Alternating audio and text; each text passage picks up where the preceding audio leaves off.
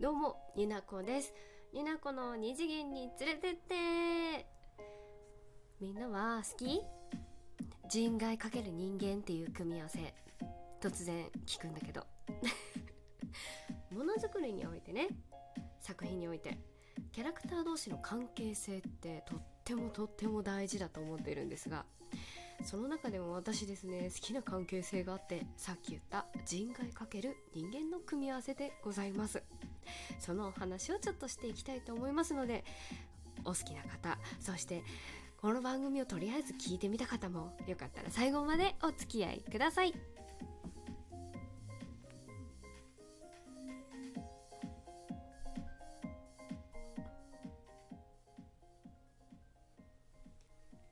早速やっていきたいと思います。まあ、元祖人外かける人間って言ったらみんなは何が思いつきますか？国民的アニメって言ったらわかる？そうドラえもんだ。そうドラえもんだ。えそうでしょ？ドラえもんだってさのび太とさドラえもんの関係性ってさあのとっても尊いじゃないですか、まあ、そういう視線で見たことはないですって目線で見たことはないですっていう人もいると思うんですけれどもドラえもんってさロボットじゃない？まあ今時で言うとなんかこう AI みたいな感じでしょ？ね？ドラえもんだってそうよ。めちゃくちゃめちゃくちゃ同意を求めていくスタイルなんですけど。あと有名どころで言うと「千と千尋の神隠しの」あの千尋と白。ね？そうでしょうが。あとジブリ作品で言うと「猫の恩返しの」えーと、春とバロンですね。これも人外と人間でしょ？えあれも良くないですか？バロンがイケメンすぎる問題っていうのもあるんですけどね。あとは「狼子供の雨と雪」だったかなちょっとタイトルが怪しいけれどあそこもやっぱ人外お父さんお母さんの話がとても切ない純愛と言いますかそういうのもあるし。子供同士のね人間関係のところのストーリーもとてもね人外かける人間でこう考えさせられたり関係性しんどい好きってなる感じなんですけれどもえ？みんな好きじゃないの？わかんない。本当に好きな人もいればねそうじゃないよっていう人もいるのは分かってるんですけど。であとは私の世代で言うともうドストライクの犬やしゃ犬やしあとカゴメちゃん。あそれ以外も人外って結構出てくるのであのセシオマルとリーンとかうん。すごいなんかマニマニアックな話になってきた。ちょっとあれのあれなんですけれども。今ね犬夜叉の続編といいますか犬夜叉じゃない犬夜叉の娘ちゃんとえーと、セシオマルの娘ちゃん2人のまた新しいストーリーが出てるんですけれどもアニメで。私ねちょっとまとめてみたくってまだちょっとまだ見てないんですけどこの話もきっといつかすると思う。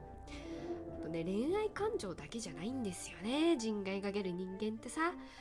その最たるものが私は夏目友人帳だと思ってるんです。主人公の夏目隆くんと,、えーと、にゃんこ先生ですね。あのまだら。にゃんこ先生をねこれはなんか好きとか嫌いとかなんかそんな簡単な感情じゃないでしょう。この2人。2人。うん。2キャラクターの関係性っていうのは特に夏目友人帳ってこう生きるとか死ぬとかなんだろうな。あやかしと人間の寿命の違いっていうのを結構明確にしゃべる話しゃべるじゃないや。明確にしている作品だと思うのでそういった意味でもねとても、はあ、しんとみが強いわって思うんですけれども語彙力はないです。ニナコさんに語彙力はないです。お許しください。でこういった作品ねあと他に最近好きなのは魔法使いの嫁とかも好きなんですけれどもまあ他にもねいくつかいっぱいあると思います。で私が人外かける人間のこの関係性が好きな理由が明確に2つあって1個目恋愛感情だけじゃないところも含めて同じ時間を過ごせない中でもお互いをこう思い合う気持ちに惹かれるわけですよ。はあしんどい。あ尊いあまだいい。うるさい。これなんだろうね。そりゃ人間同士でもさ永遠に、まあ、結婚したとしても永遠にあなたと一緒にいますって言ったとしてもねそうは限らないってはもちろん分かってるんですけれどもそれが2次元でも3次元でもね。でもさ人海と人間って最初から本人たちが分かっている場合が多いじゃないですか。だけれども一緒にいたいというその関係性がとても良いのですよ。これが1個目ね。で2個目。体格差。あのね急に見た目の話になっちゃうんですけどこれ分かります？あの基本的に人外の方片方がすごい大きいっていう場合が多いんですけれどもこの人種えじゃあなんていうの？種族の違いがこの体格差があることでこう浮き彫りになるというか違う生き物なんだよっていうのを自覚せざるを得ない瞬間っていうのが表現の中であるっていうのを感じてるんですがいかがでしょうか？ね。感じるんですよ。こういろんな瞬間瞬間に。だけどそれでもうん一緒にいたいんだ。今は一緒にいたいんだっていうそういう心の絆がねちっと。気持ちが気持ちがめちゃくちゃこもってしまったんですけれども。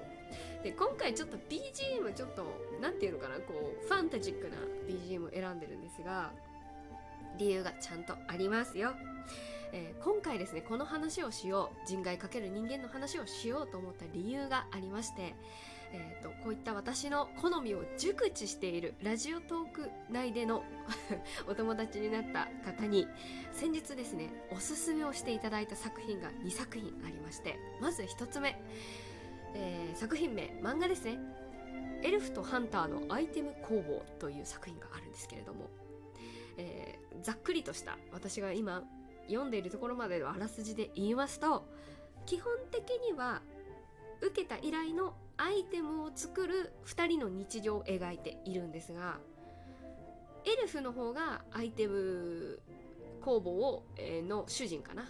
女の子女の子だよね。マグリットさんなんですけれども、えー、アイテム作りの才能に長けたエルフのしゅ、えーと、職人マグリットと彼女を小さい時から慕っていた人間の、えーとユラという男の子、うん、男の子っていう男の人。マグリット専属のハンターとして、えーと、彼女のそばに使えるっていう形なんですけれども。えっ、ー、とですねこの2人が出会ったきっかけっていうのも1話ですごい細かく1話かな、うん、とか最初の方で語られているんですがとてもいいんですよね。こうちっちゃい頃のユラと、えー、出会ったそのアイテム工房の職人のマグリットがユラのことをね助けることで彼女のそばにいたいって言ってユラがハンターとして力をつけて、うん、彼女の元にやってくるっていうちょっとね触りの部分だけですけどどうもちょっとネタバレしましたがそういったこと最初の関係性があって、えー、と一緒にいるんですがこう何より2人のとですねいいところというのは それぞれが才能を持っています。そして自立してるのね2人がそれぞれに。お互いきちんと自分の足で歩けるですけれども2人が揃ってなくたっていいの。やっていけるの。だけどそれでもって2人を2人がお互いを尊敬して、えー、2人のためにあの相手のためにっていうことをするっていう描写が多くて心がね現れて癒されるんじゃ。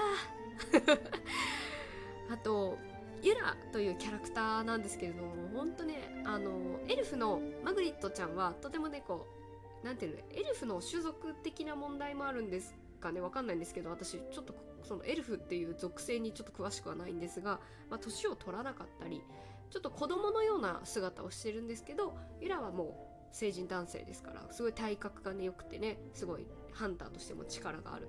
だけど本人はとってもおで穏やかで家事とかが得意であの彼女の仕事を支える細かいところまでっていうこのね日常がね垣間見えるのがとってもいいのでよかったらねあの見ていただけたらなと思います。私はピッコマで読んでます。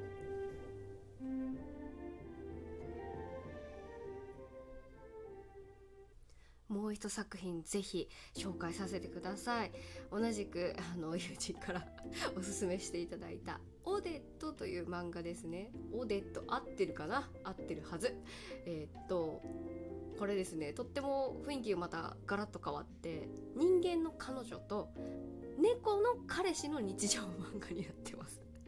えっと猫って言ってもあの私たちが知ってる猫の形をしているわけではなくってえー、っと猫人みたいな。顔だけ猫。体は人間みたいな。猫人。